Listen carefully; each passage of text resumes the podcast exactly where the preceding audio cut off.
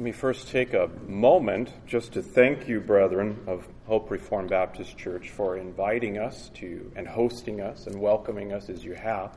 It is, it has been and will be no doubt a delight to be with you through the remainder of the day. God is good. He has bound us together as brethren. When I think apart from that, if I understood the message properly this morning, you probably wouldn't even like me. So it's good to be with you, brethren. We thank the Lord for this time we have together. With the thought of our celebration of Reformation Sunday and what we're doing is gathering together, gathering together as brethren, our theme this afternoon is really that idea of fellowship as brethren. And so I think appropriately I've named the title this afternoon, Living Together as, as the Redeemed or as Redeemed Brethren. Now the passage of Scripture that we'll be looking at is Hebrews chapter ten, verses nineteen through twenty-five. It's dense. There's a lot here. This is rapid fire uh, uh, commendation from the apostle. And I've tried as much as possible to condense and crystallize this. Let me begin by reading Hebrews chapter ten, verse nineteen. Therefore, brethren, since we have confidence to enter the holy places by the blood of Jesus, by the new and living way that he opened for us through the curtain, that is, through his flesh, and since we have a great high priest over the house of God, let us draw near with a true heart in full assurance of faith, with our hearts sprinkled clean from an evil conscience and our bodies washed with pure water. Let us hold fast the confession of our hope without wavering, for he who promised is faithful. And let us consider how to stir up one another to love and good works, not neglecting to meet together as is the habit of some, but encouraging one another. And all the more as you see the day drawing near. Now let me begin with some initial observations regarding the text before us. In Hebrews ten, verses nineteen through twenty-five, the writer of the letter has just reached a conclusion to the development of a series of a previous teaching. Now, it's not my purpose today to look deeply into the preceding teaching, but I do need to reference it for the sake of context and understanding. The teaching is summarized for us in verses nineteen and twenty-one, nineteen through twenty-one, and then a concentrated cluster of practical application of that doctrinal teaching is revealed in verses twenty-two through twenty-five. In twenty-two through twenty-five, we find three things that the church is told to do, three practical ways for redeemed brethren to live together based on the preceding teaching. Note that each of the three primary practical commands begins with the words, let us. Now for clarity and elaboration, each of these three let us lessons found in verses twenty-two through twenty-five, each practical command has an attached antecedent point of application supporting its primary practical teaching. Now as we look at this passage together this afternoon, the question we have before us as we, as we consider this structure and these commands, the question we have before us is this. How do the redeemed live together in a community of brethren? So really we're dealing with the subject of the existential function of the church. Now to begin, as I said, we need to look at the premise doctrine. The foundational teaching, which the writer of Hebrews will apply, is found in verses nineteen through twenty-one, and he says, therefore, brethren, since we have confidence to enter the holy places by the blood of Jesus, by the new and living way that he opened for us through the curtain, that is, through his flesh, and since we have a great high priest over the house of God. Now note the therefore of verse nineteen. This signals to us that the writer has reached a conclusion, a conclusion to the previous teaching, and he's about to state a consequential conclusion under that, a necessary outcome that proceeds from his teaching. But just before he, state what, he states what turns out to be three consequential conclusions, which I've identified as application, he very helpfully summarizes his teaching for us in these three verses, nineteen, twenty, and twenty-one. Now that foundational doctrine has two main ideas that are connected as a whole. The first half of the doctrinal teaching is found in verse nineteen and twenty, the second is found in verse twenty-one. They're intertwined. Now let's briefly review these halves individually.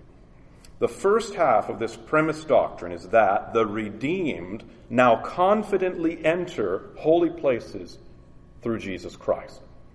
Now, this first half of the teaching is going to lead us to an answer to the question, our question. With this first doctrinal statement, the writer of Hebrews gives us the why of living and operating together as a church community and fellowship. First, he informs us that we live together in a state of communal axis or, or uh, corporate axis. We're united as a community in a state of confidential access to the holy places. We have certainty in similar access together. We, brethren, are all able to come into the very presence of God. And this speaks of our redemption through the blood of Jesus, purchasing reconciliation with God. The temple, recall, had sections. It was wonderful that we read about the temple or the tabernacle this morning. The temple had sections that were absolutely barred to any but the priests. Some that were barred to any but the high priest. And even then, the high priest could enter those areas with great limitation only, at specific times only, and with great infrequency. But now, the writer of Hebrews is reminding us, now God's people have been given real access to what those places could only once represent, meeting with God. And we've been given unbarred, permanent access through the blood of Jesus Christ. This is the first unifying statement that the writer of Hebrews declares in order to bind the church together. He's telling us that we all have confidence to enter into holy places and meet with God. The Gentiles not excluded. Women and children are not excluded. Unlike the temple of ancient Jerusalem in Jesus' day, there is no court of the Gentiles, separate court of women. We all have the same access to God, and so we may all come before Him clothed in Christ's righteousness with a singular, identical confidence. There's no one in our congregations who have partial access. Think about that. There's none entering a lower access point. There are no spiritual castes that we recognize. It's not as if we have different levels of clearance to a secure facility like a military base or a government building or a palace of a king. All have the same full access, and therefore we all have, or should have, the same confidence as we recognize that we stand before God equally and fully accepted in the beloved. We who compose the church all have confident entree to the thrice holy God, exactly the same way, for the same reason, on the same grounds of admission and acceptance. The writer of Hebrews would also have us recognize that there is no variance in the manner of accomplishment of our redemption, which has brought us reconciliation with God and brings us into His presence with access and confidence in that access. It's exactly the same manner of redemption, the same foundation of redemption for all of us, through the same parted curtain, the broken body and the poured out blood of Jesus Christ. Now, there's an implication which we can immediately draw from this singular avenue of salvific reconciliation that admits us into the very presence of the thrice holy God. What is that implication? This is real spiritual equity.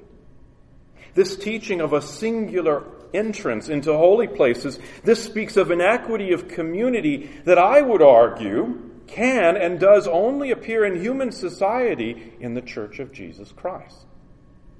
There are not many different ranks of Christian in the church. There are not many ways to God, because we all have equal, full access to God through one way alone, Christ Jesus.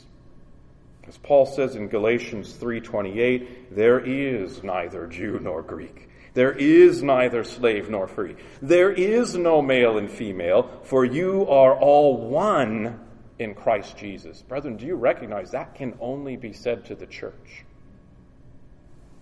We can therefore build a society without religious ranking. That is, to my knowledge, unique in the Protestant Reformed Christian faith. We don't have popes and cardinals and Dalai Lamas. The king is not the head of the church.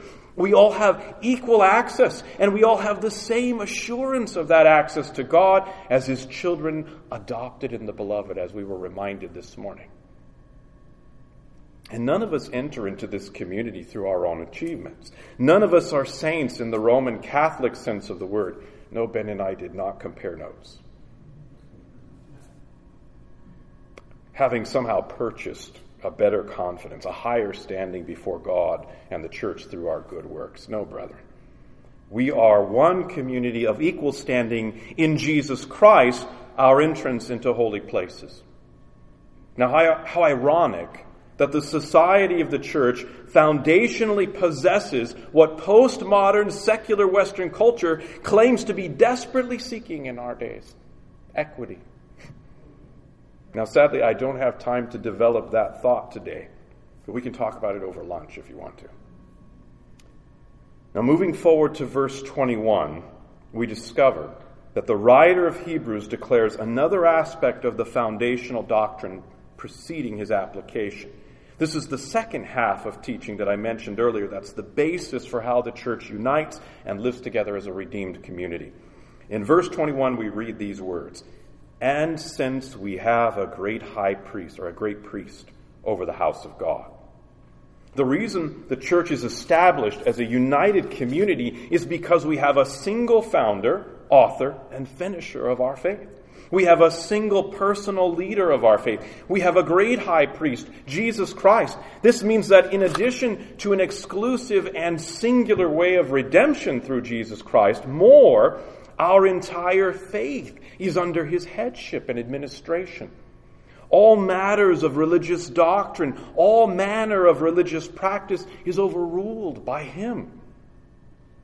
Not only do we have thorough access to the temple through him and worship God confidently in the temple. Now I'm speaking of spiritual worship, the temple spiritually. Not only do we have that through him, but our access and our worship is guided and taught and led by him. Christ has not only provided entrance to God, but he also maintains and presides over all parts of our access to God. In the church, this high priestly headship appears in ruling over our religious teaching and our religious practice. The Protestant Reformation occurred because the Spirit of Christ ruled in his people, in the true church, to establish the single, pure message of reconciliation to God, the gospel of salvation in Christ alone, by grace alone, through faith alone. In the Reformation, Christ demonstrated his rule over the doctrine and the practice of the church, did he not? This united the true church, and it purged the leaven of the papal system. The Spirit of Christ worked in men and through men to discover his word and to submit to the high priestly work of Jesus Christ in terms of true teaching and true worship in the church. The Pope was not the great high priest, as it turns out.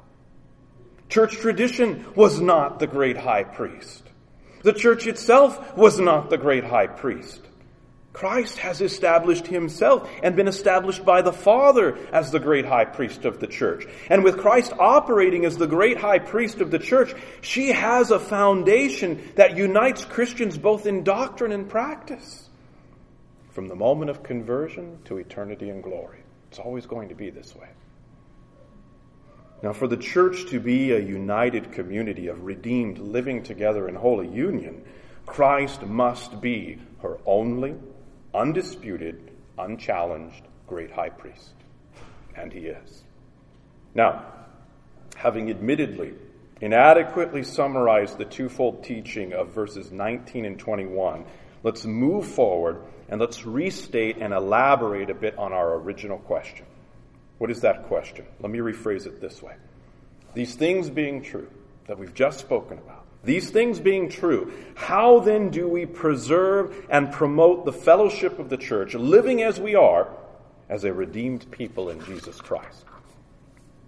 And now I want to proceed with the time we have left to try to directly answer that question, looking at verses twenty-two through twenty-five.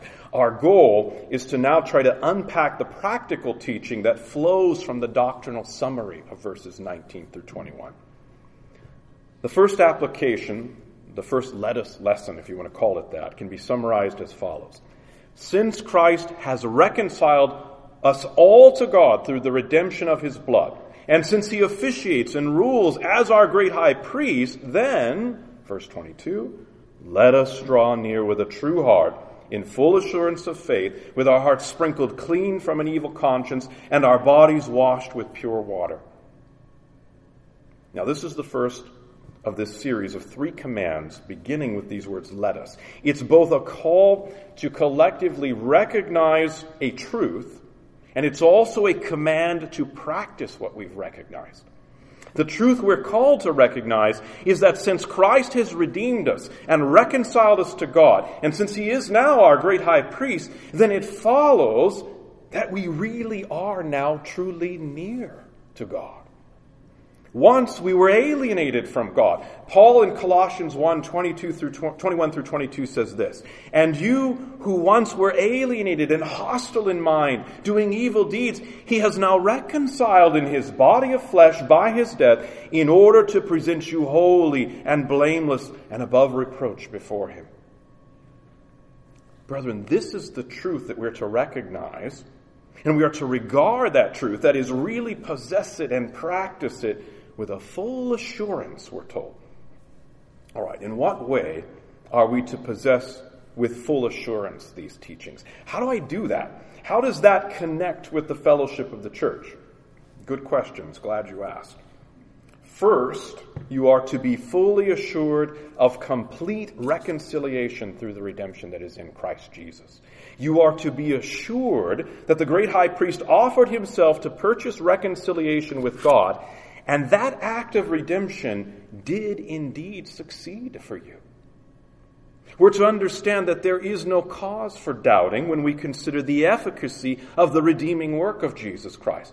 All who believe, all of us believers, we are to possess a full assurance that all of our sins have been accounted for by Christ's redeeming work.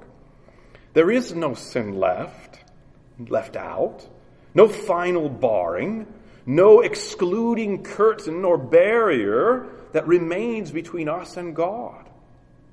All sin-producing alienation and judgment has been atoned for and judiciously removed. Second, you're to be assured, we are to be assured, brethren, fully assured that our faith in the reconciling work of Jesus Christ is real. It's well-founded. It's the certain means whereby the benefits of Christ's redemption are applied to us with sufficiency and permanency. By grace you've been saved through faith. That faith is a divine gift. It can't fail. Like Abraham of old, our faith has been accounted to us as righteousness, both because of the object of our faith and because the faith itself, both are of divine origin. The believer is to be fully assured that our faith, which is the gift of God to us, nets us the salvation which Christ procured for us. You're to be assured of that. Now, let's tie these thoughts into our original question. How do we apply this command? This command to recognize the certainty of our reconciliation with God through faith in the redeeming work of Jesus Christ. How do we tie this teaching into the fellowship of the church practically? Well, first of all, we're to endeavor to strengthen one another's faith. There are times when our faith will come under attack personally. The Christian will at times be tempted to doubt the full reality, the certainty of their faith. Their assurance will waver at times. The world can speak seemingly reasonable and intelligent words to us, which are designed to confuse and undermine the certainty of our faith. As our young people, for example, go off to college, as they go into the workforce, they'll need to be shored up at times to be able to answer and reject the vain philosophies and the twisted reasoning of the world, trying to convince them that their faith is not assured, or at least not fully assured. As a church body, brethren, we are responsible to help our young people stand firm in their faith, in full assurance of the truth and the reasonableness of their faith, in full assurance of the singularity, that is, the exclusive certainty of their faith. They possess the one way, the one truth, the one life which brings salvation in Jesus Christ. Brethren, there are times in our Christian life when sin and temptation seem to overwhelm us. There are times when the world, the flesh, and the devil are permitted to buffet us, to knock us around. And these three are diabolically committed to work to unpin our faith from its divine object, Jesus Christ and his work. They work at times to unfound this sure foundation. At those times, our sin can seem too great, our natural depravity too insurmountable an obstacle to escape and be saved. When we or our brethren are mercilessly beaten by giant despair, and we languish in the dungeons of Doubting Castle, it's the responsibility of our brethren, like Brother Hopeful, to tell us of the key of promise, which has been forgotten, that lies neglected in our pockets. When Hopeful and Christian were in the dungeon, do you remember they were praying together? Bunyan's story tells us this. They had been jailed because of a sinful departure from obedience and from a consistent walk of faith. And when Christian remembers after prayer that he has the key of promise, Hopeful stirs him to action with these words, "Good brother, pluck it out of thy bosom and try." This is what the church does when our brethren are temporarily overcome by sin and its consequential despair. In their struggle of repentance, they may well be overwhelmed at times by the giant and the dark dungeon into which they foolishly plunged themselves. We remind them at that time of the full assurance they possess in Jesus Christ, that their sin is pardoned and paid for, that they have full entrance into the holy places through Jesus Christ. We remind them that they are to pluck out of their bosom the full assurance of their faith, fixed firmly on the promise of salvation through Christ's work. We exhort them so that they try that promise against the despair caused by their stumbling in sin. We do that for one another. This is in part what it means to obey the Apostle Paul when he says in Galatians six, one through two, "Brethren, if anyone is caught in any transgression, you who are spiritual should restore him in a spirit of gentleness. Keep watch on yourself, lest you too be tempted. Bear one another's burdens, and so fulfill the law of Christ." When the enjoyment of our full assurance is being hampered by sin, we're to help extricate our brethren from the sin and remind them of the escape from those chains. We're to help bear that burden and work to not only restore the fallen brother or sister to sanctified living, but also to full enjoyment of confidence to enter holy places. Consider this as well. As a congregation living together as redeemed, we apply the command to possess the full assurance of our faith by maintaining the purity of our faith. That faith is the basis of our assurance to enter holy places, to be at peace with God. In keeping our faith pure, we simultaneously operate to firmly found the assurance of our faith, and we also establish the unity of our faith in fellowship together.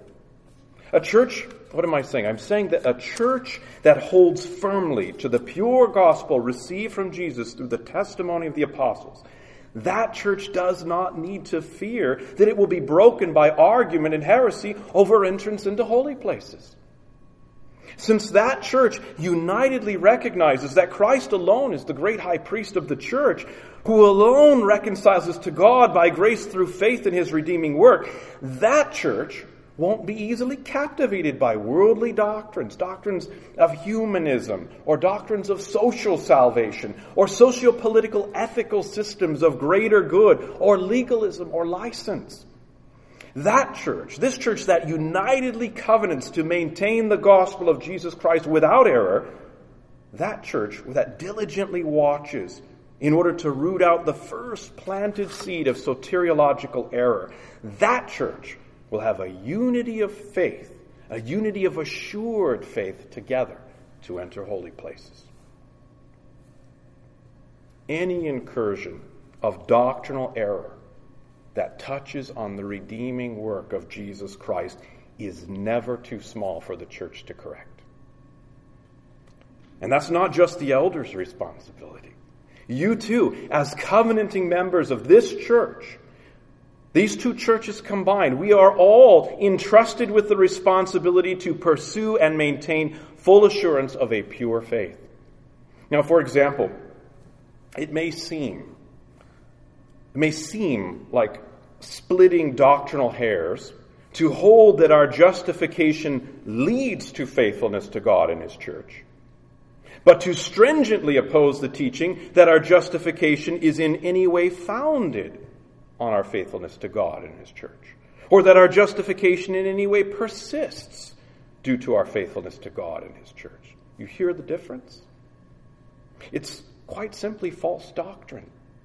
It may seem to some like one is going out of his way to slice that doctrinal bologna a bit thin, but since it's the doctrine of justification, the very basis of our assurance of entering holy places, I assure you it is not splitting hairs. We have to keep the doctrine of justification, the doctrine of Christ's imputed righteousness, entirely free from even a whisper of contributory human endeavor. The united confidence of the church, our mutual assurance of our faith and salvation, our fraternity as brethren founded on that, it's all tied to the doctrines of salvation. It's tied to maintaining the doctrine of justification, as we've just mentioned, free from error.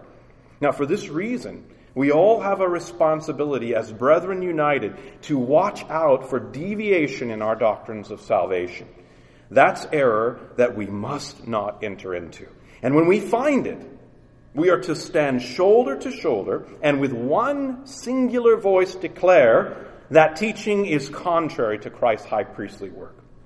That teaching will end up driving a wedge of division into the community of the redeemed by hurting our assurance of faith. That teaching is not to be found in our fellowship. Now, I want to finish looking at verse twenty-two by drawing out one final practical inference from the verse. The writer of Hebrews describes the redeemed as follows: with our hearts sprinkled clean from an evil conscience and our bodies washed with pure water. This is a reference to the work of a priest, specifically the high priest mentioned in the previous verse. Now the writer of Hebrews is telling us that since Christ has pure, procured redemption, and since He's admitted us into the presence of God, and since He's sprinkled us with the sanctifying power of His blood, since that has happened, and you're assured that that has happened, then enter into the presence of God with lives that are free from the power of sin. Do not live in sin any longer. Turn in repentance from sin always. Enter into the presence of God, be reconciled to Him, and do nothing that would stand in opposition to the holiness of His presence. That's what we're being told. Since Christ has brought you into holy places, blameless through His blood, be blameless in your conduct. He's also purchased your freedom from sin. The application of this teaching speaks to the great sanctifying purpose of the church as a community. A great part of our purpose as the fellowship of the redeemed is to help one another live lives that are truly redeemed in heart and sprinkled from evil. Now, I'm not confusing justification with sanctification. I'm just focusing in the moment on sanctification. The church teaches and preaches the Word of God in large part as a means of informing the conscience and awakening it against sin. Why? So that the believer may walk in newness of life, walk in the good works that God has prepared for us to walk in beforehand. A very great piece of the practical purpose of the church is to teach the bride of Christ to wash her garments, to be sanctified from the world. Believers need the community of the church to serve as a means of grace in terms of instruction and exhortation and, brethren, at times even discipline. We need to pray for one another. As we see the evil of the times in which we live, we need to exhort one another that we enter not into temptation, because this evil can impact our lives if uncontested. We know this, do we not? Now, for this reason, first and foremost, we ought to struggle against sin with passion in our own lives. Since we live together in the context of the church community, I need to realize that the stickiness of my iniquity can rub off on you. I need to be careful not to draw you into my sin and into my own sinful proclivities. By the grace of God, I confess my sin, I turn from it, and I work toward living a more holy and sanctified Christian life, not only for Christ, that's true, not only out of love for Him, that's true, not only for myself, that too, but also out of love for you.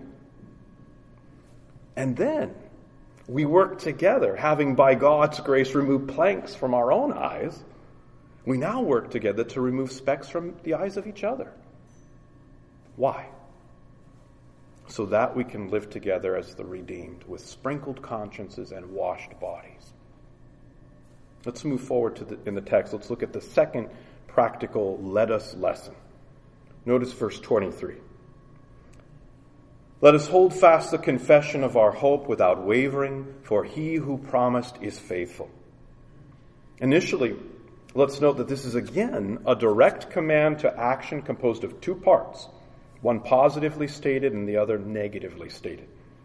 Let us hold fast to the confession of our hope. This is the first part of the entwined command. The positive command is to dedicate ourselves to the object of our faith. Since Christ has procured reconciliation with God through His body and blood, and since He is always our great high priest, we must be fixed in our confidence, but especially in the object of our confidence.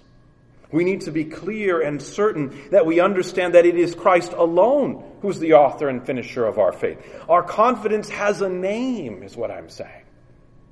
It's centered in a singular person and an exclusive work. Note that this positive command requires that we commit ourselves to hold fast to the person work. Now that phrase, hold fast, suggests that there is force being exerted to withdraw our grip.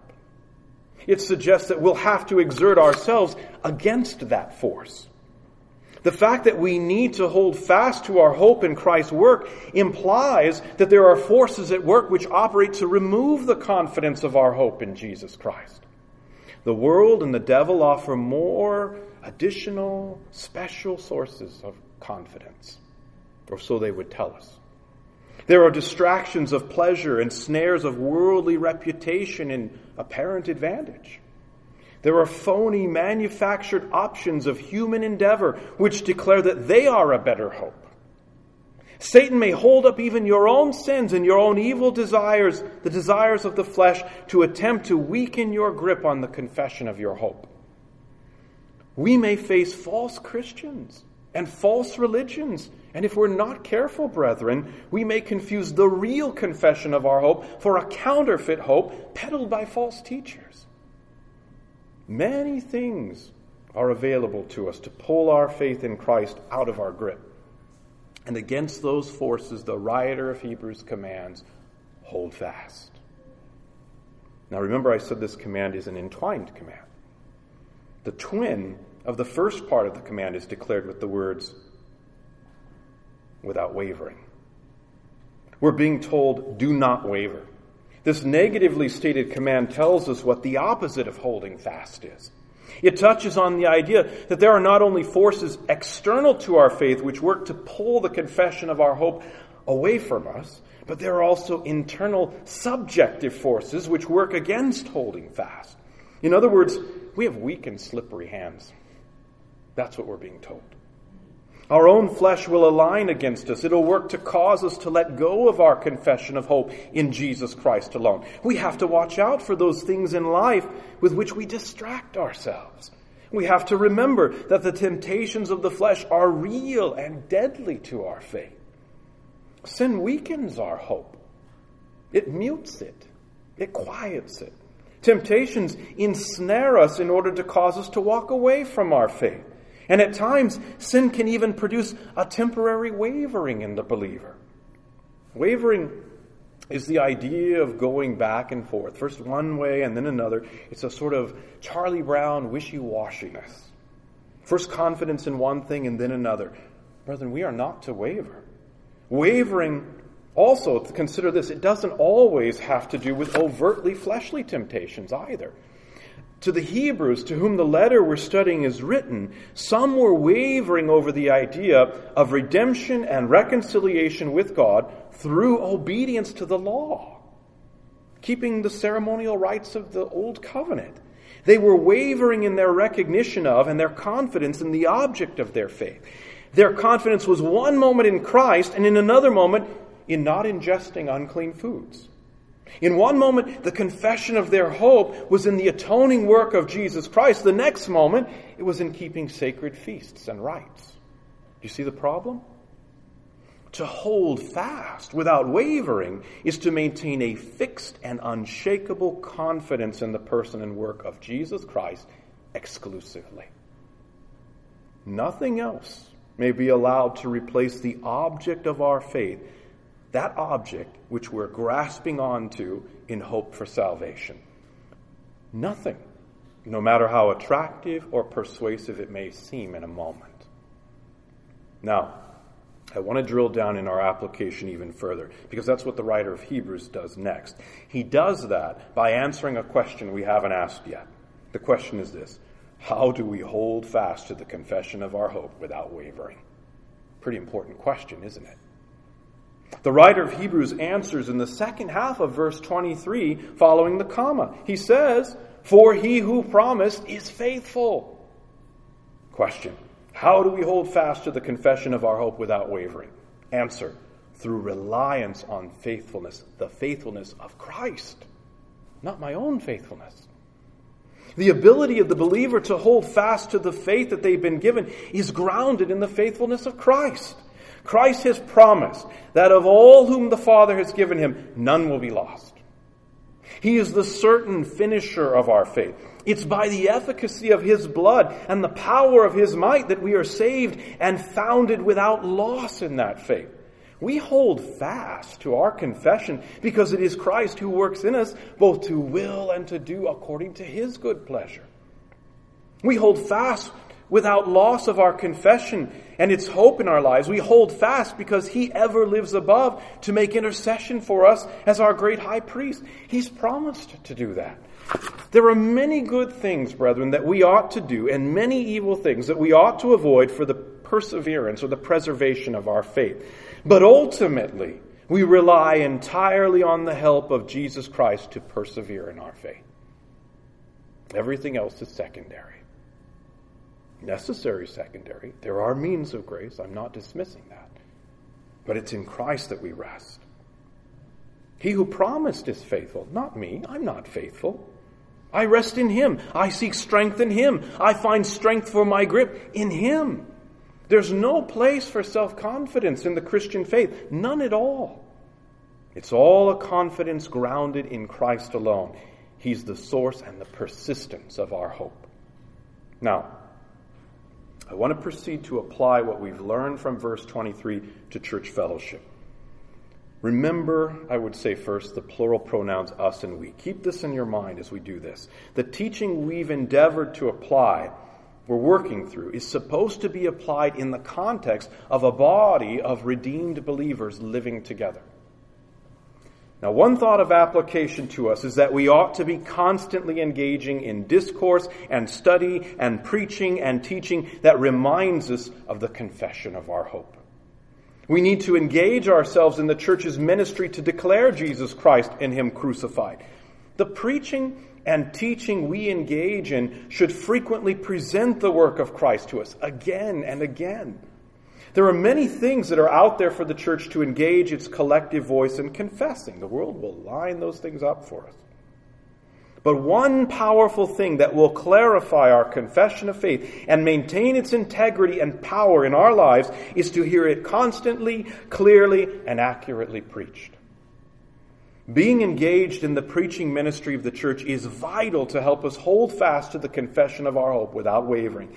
And that preaching ministry must be fixed without wavering itself, fixed on an exclusively scriptural doctrine of salvation, free from any novelty that might try to impart hope apart from or in addition to the work of Christ.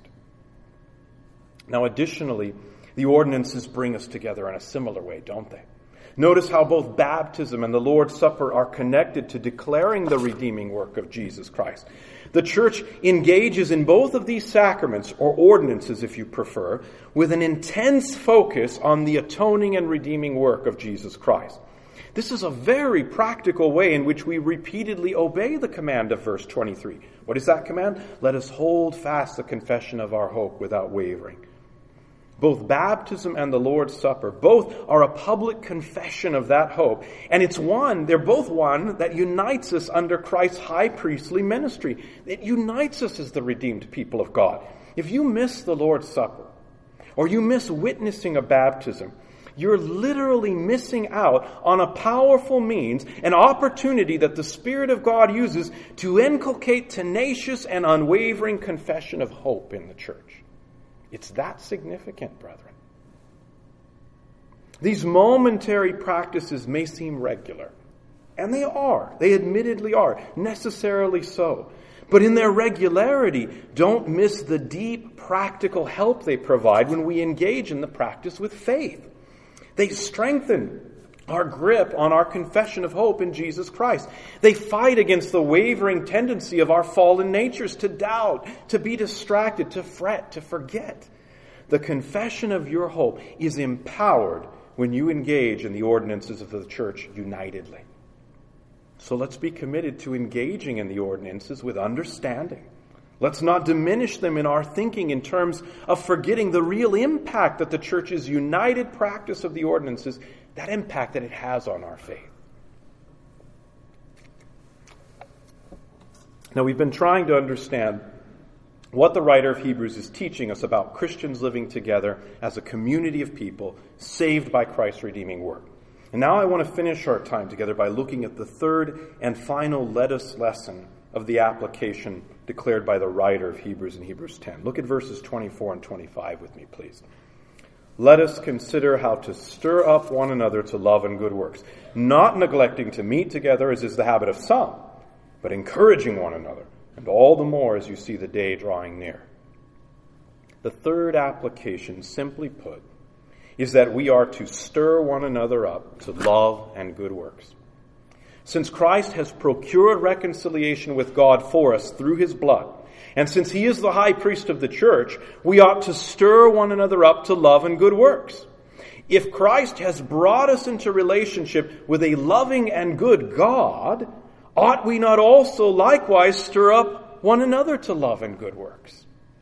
Since we are not the only ones, I am not the only one whose reconciliation has been purchased, but rather we are all part of a community of those who've been reconciled to God, does that not imply that we ought to live together in a certain way? Well, yes, it does. What's the answer? Answer, we are to live in a relationship defined by the work of stirring up our brethren. Now let's take a moment to look at this idea of stirring up. First of all, we're told that this stirring up activity is to be the product of consideration. The writer of Hebrews says, let us consider. Now, this word translated consider in English is meant to convey the activity of mental pondering that produces full understanding. It's a little deeper than the word consider, isn't it? We're commanded to contemplate and fully discover how we can stir up our brethren.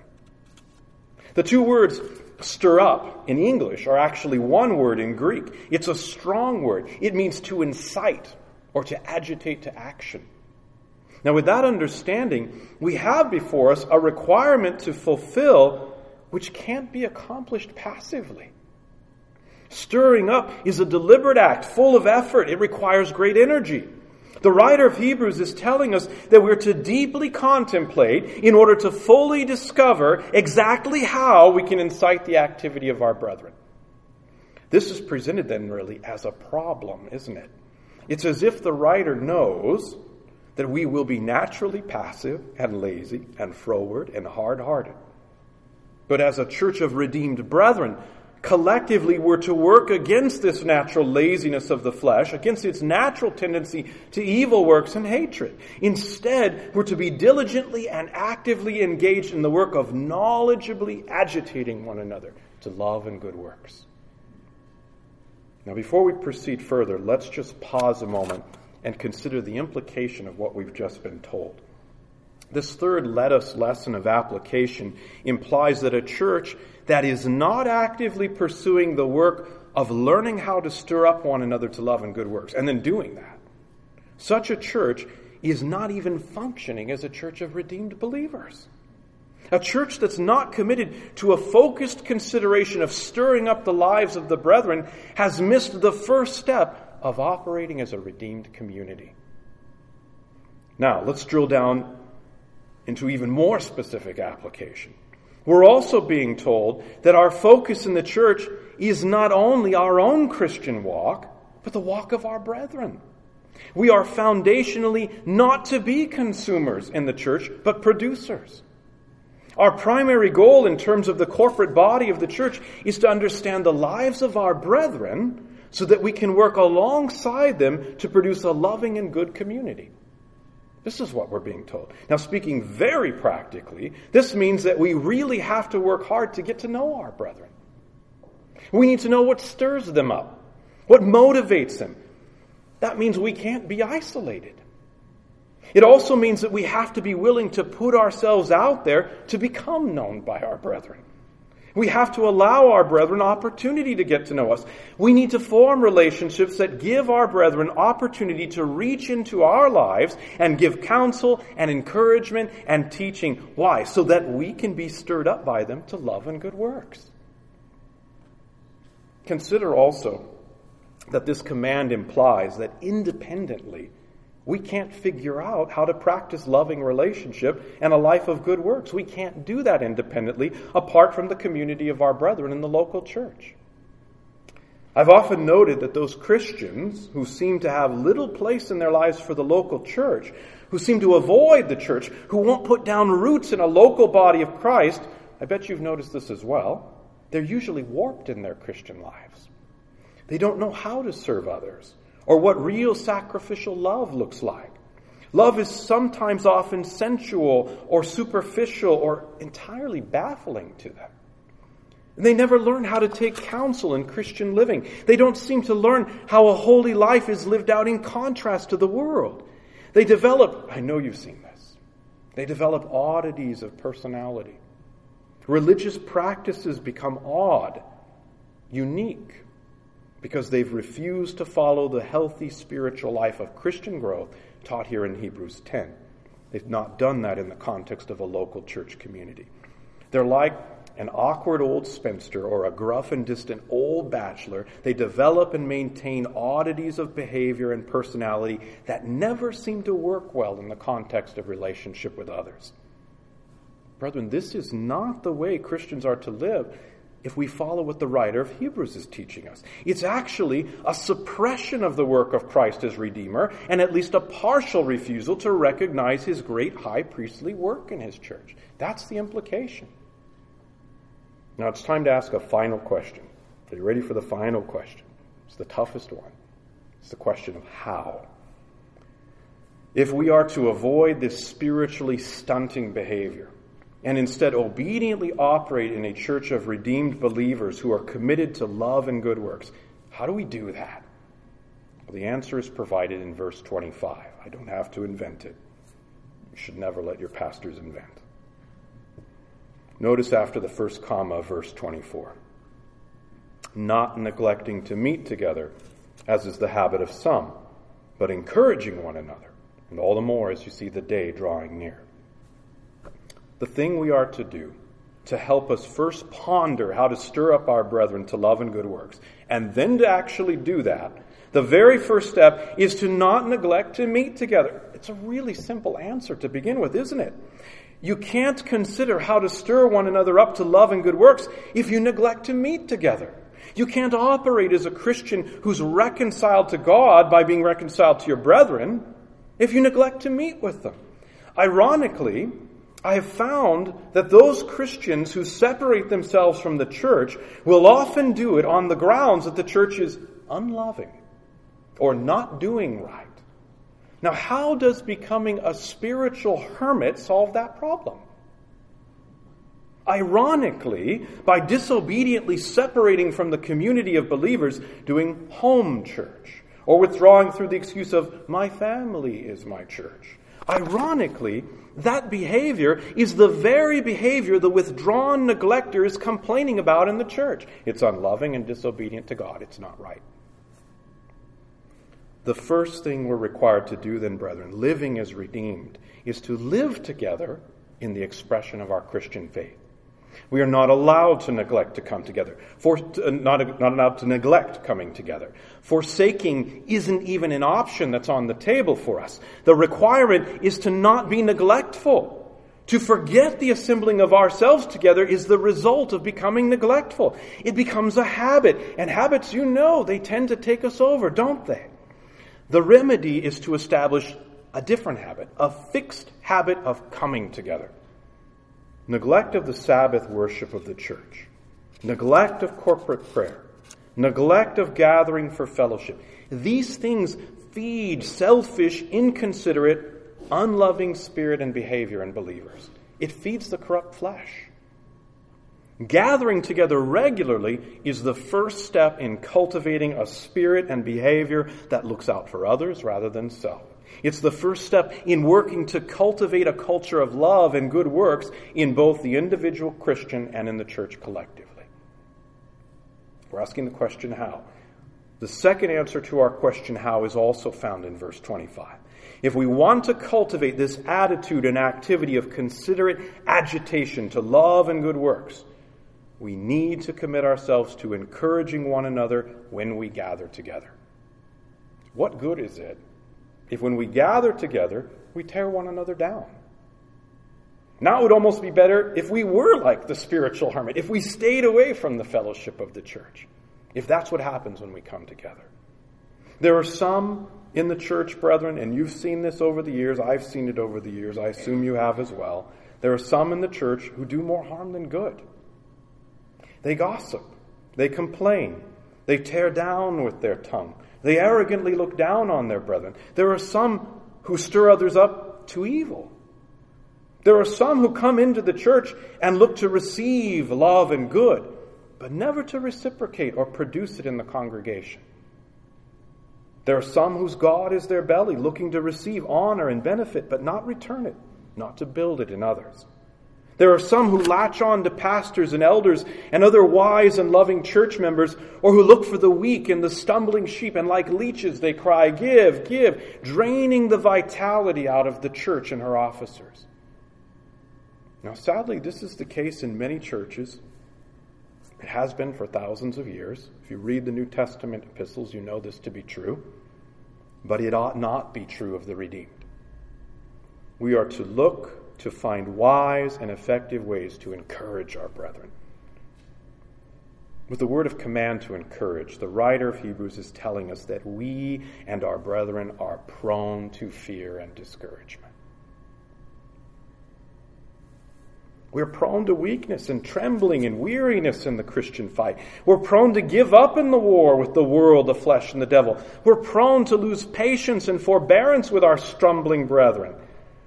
So the remedy is a committed church membership who will deeply ponder and work to understand their brethren so that they can encourage them to continue in the sanctified war with the world, the flesh, and the devil.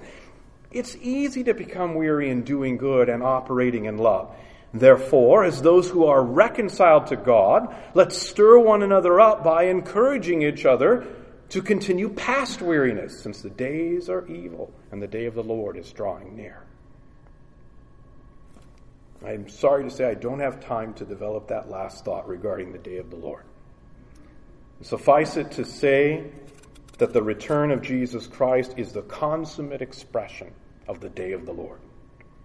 For the redeemed church, it's a day of entrance into an existence that will be characterized by perpetual love and good works in the presence of Christ and in the community of the redeemed. Perpetual, uninterrupted, perfect. Oh.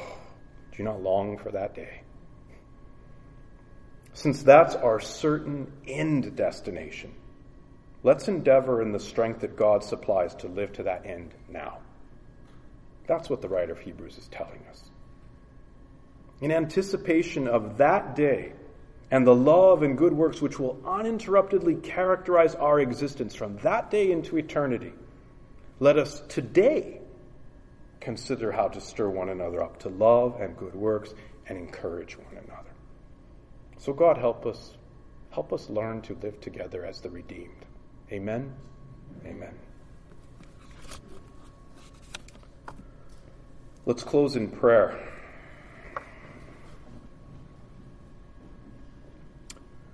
Our Heavenly Father, when you told us that your word is living and powerful and sharper than any two-edged sword, uh, Lord, perhaps there was a moment of understatement. We know you do not understate, Lord. I'm speaking as a man. We know you do not give out your word lightly, and we've been reminded this day, in the time we've gathered together as brethren, that your word accomplishes the end that you send it out to accomplish. And Lord, we pray that you would accomplish it in us. We are weak, we acknowledge it. When we come to you, Father, it's with empty hands, not full ones. We are incomplete at this moment in time in our sanctification. We acknowledge that. But our hearts, Lord, as your redeemed people, yearn for that day when our sanctification will be complete and our community with our brethren will be entirely like Christ, holy, without sin, without blemish, blameless, and in the presence of God. Father, while we yearn for that day, help our yearning to propel us to obedience. We ask that of you because it's in Christ alone that we find the strength to do that. And we know, as we've been reminded this morning, that is your purpose in electing us. So, Father, bring us to that end. Uh, keep us separate from the world. Protect us from the wicked one. And we pray, Lord, that you would silence the wicked desires of our flesh. We ask that you would bring us entirely into conformity to the image of Jesus Christ. It's in his name we pray. Amen.